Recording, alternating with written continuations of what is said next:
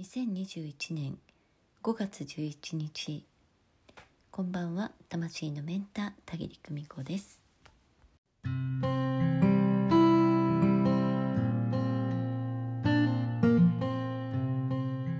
今日も午前午後と、えー、セッションをしておりました、えー、皆さんとねお話ししている時間、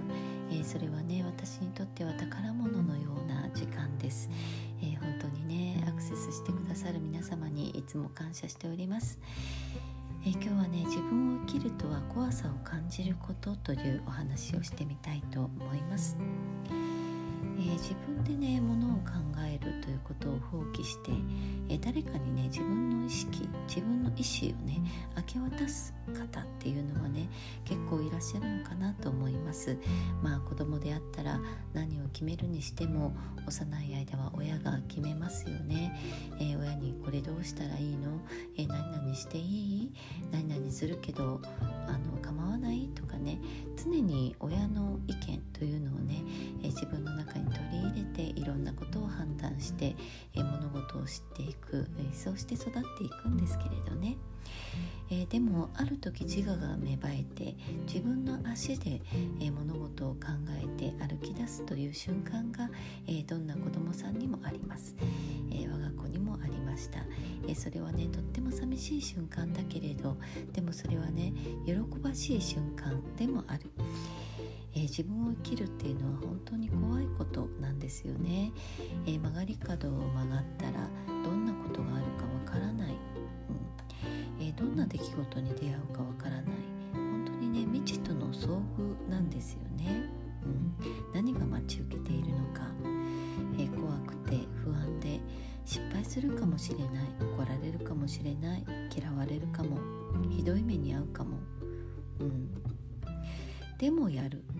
自分でやると決める。行くと決める。やめると決める。降りると決める、うん、ね本当に毎日が、えー、そういった判断の連続なんですよね。でもその主導権というのはねいつも自分が握っていなければなりません、えー、誰かにね意識を明け渡さないというふうにね決めておいてください、えー、最後は自分で決めるんです、ー、自分の意思を、えー、発揮していい自由意志をね私たちは持っています、えそれをね見守ってくれている存在があります。いつだってそばで見ていてくれる。失敗して泣いている時もいつだって見放したりなんかしない。そんな風に守られているとても温かい光の存在がいつもあなたのそばにいるんです。それを知っていてください。い相談してもいいしいっぱい悩んでもいいいっぱい迷ってもいい。しかし最後は自分のことは自分で決めましょう。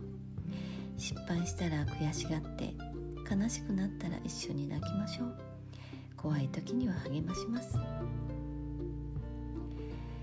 でも自分の意識を明け渡して誰かに全てを決めてもらってそれに従うと最初は楽だけど魂は喜びを忘れて曇ってしまいます。あなたであってあなたでなくなる。生きることは怖いことです。でもその向こうには必ず優しい世界が待っています。自由意志持っていていいんです。自由意志を発揮して生きていきましょう。それでは今日はここまで。